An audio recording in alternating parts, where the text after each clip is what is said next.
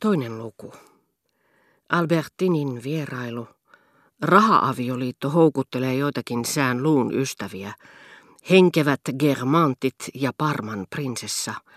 Outo vierailu paroni de Charlyn luona. Minun on yhä vaikeampi ymmärtää hänen luonnettaan. Herttuattaren punaiset kengät. Vaikka olikin aivan tavallinen syyssunnuntai, tunsin olevani kuin uudesti syntynyt.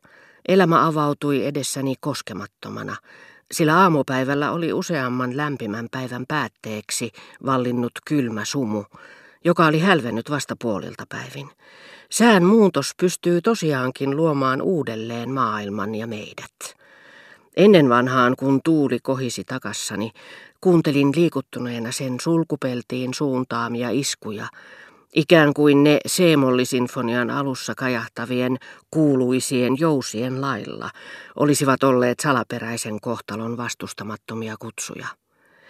Kaikki muutokset luonnossa tarjoavat meille samankaltaista vaihtelua, soveltaessaan toiveitamme maisemien uuteen kuosiin. Heti herättyäni sumu oli tehnyt minusta ulospäin suuntautuvan kauniin, ilman ihmisen sijasta takkatulen loimua, ja vuodekumppania kaipaavan sisällä istujan, tässä uudessa maailmassa kotona pysyttelevää Eevaa etsivän vilun aran aatamin.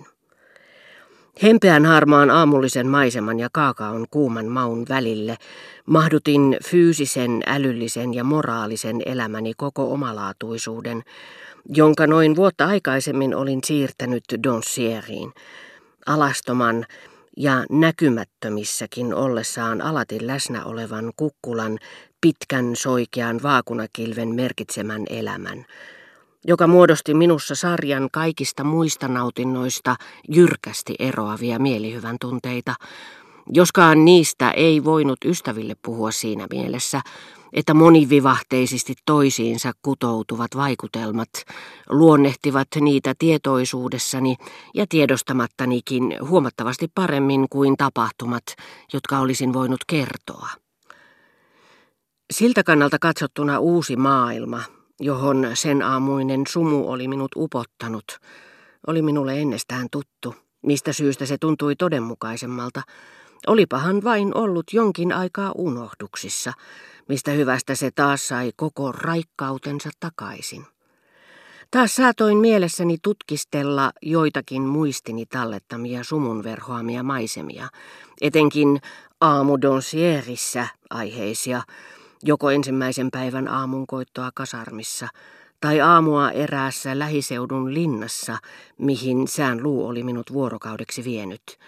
Ikkunasta, jonka verhot olin aamun sarastaessa vetänyt syrjään ennen vuoteeseen paluuta, ensimmäisessä maisemassa ratsastaja, toisessa lammen ja metsän reunan muodostamalla kapealla kaistaleella, kaiken muun hukkuessa yhdenmukaiseen ja kosteaan sumuun, Vaunujen nahkaremme puhdistava ajuri olivat näyttäneet yksinäisiltä, hädin tuskin näköaistin havaittavissa olevilta henkilöhahmoilta, joita hämärän salaperäiseen hämyyn totuttautuvat silmät vaivoin saattavat kuluneesta freskosta erottaa. Sinä päivänä minä tähyilin noita muistoja vuoteesta käsin, sillä olin paneutunut uudelleen makuulle odottamaan hetkeä, jolloin minulla oli aikomus, vanhempani kun olivat matkustaneet muutamaksi päiväksi Combreen, lähteä vielä sinä samana iltana katsomaan näytelmää, joka oli määrä esittää Marquisitar de Villeparisin luona. Mikäli he olisivat olleet paikalla, en luultavasti olisi tohtinut sitä tehdä. Äitini, joka oman tunnon tarkasti kunnioitti isoäitini muistoa, toivoi surun ja kaipauksen ilmaisujen tulevan muiden taholta vapaasti ja vilpittömästi. Hän ei olisi kieltänyt minua lähtemästä huvittelemaan, mutta olisi pannut sen pahakseen. Compreesta sitä vastoin, mikäli olisin häneltä neuvoa kysynyt, hän ei olisi vastannut murheellisella. Tee kuten tahdot, sinä olet tarpeeksi vanha tietääksesi, mitä sinun tulee tehdä. Vaan hän olisi tuntenut syyllisyyttä jätettyään minut yksin Pariisiin, mitannut suruani omansa mittapuulla ja olisi suonut sitä keventämään huvituksia, jotka olisi itseltään evännyt. mutta joita terveydestäni ja hermostollisesta tasapainostani huolehtiva isoäitini varmasti olisi minulle suositellut. Sinä aamuna oli sytytetty uudet vedellä toimivat lämpöpatterit. Niiden epämiellyttävällä korinalla, joka silloin tällöin huipentui haukahtavaksi yskäksi, ei ollut mitään tekemistä Donsierin muistojeni kanssa. Mutta sen pitkäksi venynyt rinnakkaiselo niiden kanssa tuona iltapäivänä oli solmiva niiden välille niin lujan liiton, että joka kerta kun sen välillä unohdettuani kiinnitin uudelleen huomioni keskuslämmityksen ääntelyyn, se toinen mieleeni. Kotona ei ollut muita kuin Françoise. Sumu oli hälvennyt. Harmaa tihkusateen lailla valuva päivä kutoi lakkaamatta läpikuultavia verkkojaan, joissa sunnuntai-kävelyllä olijat näyttivät helmenhohtavilta. Olin viskannut vuoteen jalkopäähän Figaron, jonka joka päivä oman tunnon tarkasti ostatin sen jälkeen, kun olin lähettänyt siihen artikkelin, jota ei koskaan julkaistu. Vaikkei ollutkaan aurinkoista, valon voimakkuudesta saattoi päätellä, ettei iltapäivä ollut kuin puolillaan. Ikkunan tylliverhoista, utuisista ja haperoista, jollaisilta ne eivät ikinä näytä kauniilla ilmalla, henki sama lujuuden ja haurauden yhdistelmä kuin sudenkorennon siivistä ja venetsialaisesta laseista – Minusta oli tavallista tukalampaa olla yksin tuona sunnuntaina, koska olin sinä samana aamuna pyytänyt viemään kirjeen neiti de Stermarialle.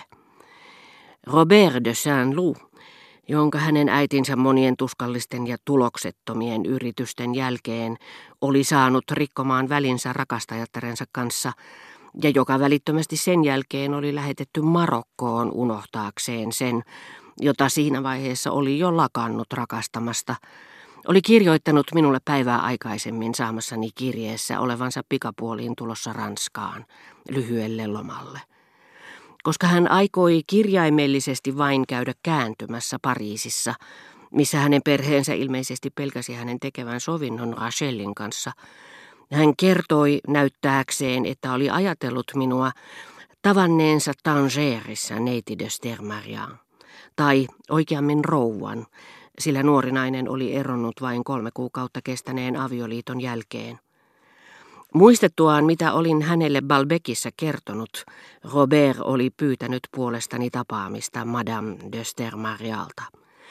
Tämä oli suostunut mieli hyvin ja luvannut syödä kanssani päivällistä jonakin päivänä ennen Bretannien paluutaan Pariisissa oleskelunsa aikana. Robert kehotti minua kirjoittamaan mitä pikimmin rouva de Stermarialle, sillä tämä oli todennäköisesti jo saapunut. Sään Lun kirje ei minua yllättänyt, vaikken ollutkaan saanut häneltä mitään viestiä sen jälkeen, kun hän isoäitini sairastuttua oli syyttänyt minua kavaluudesta ja petoksesta.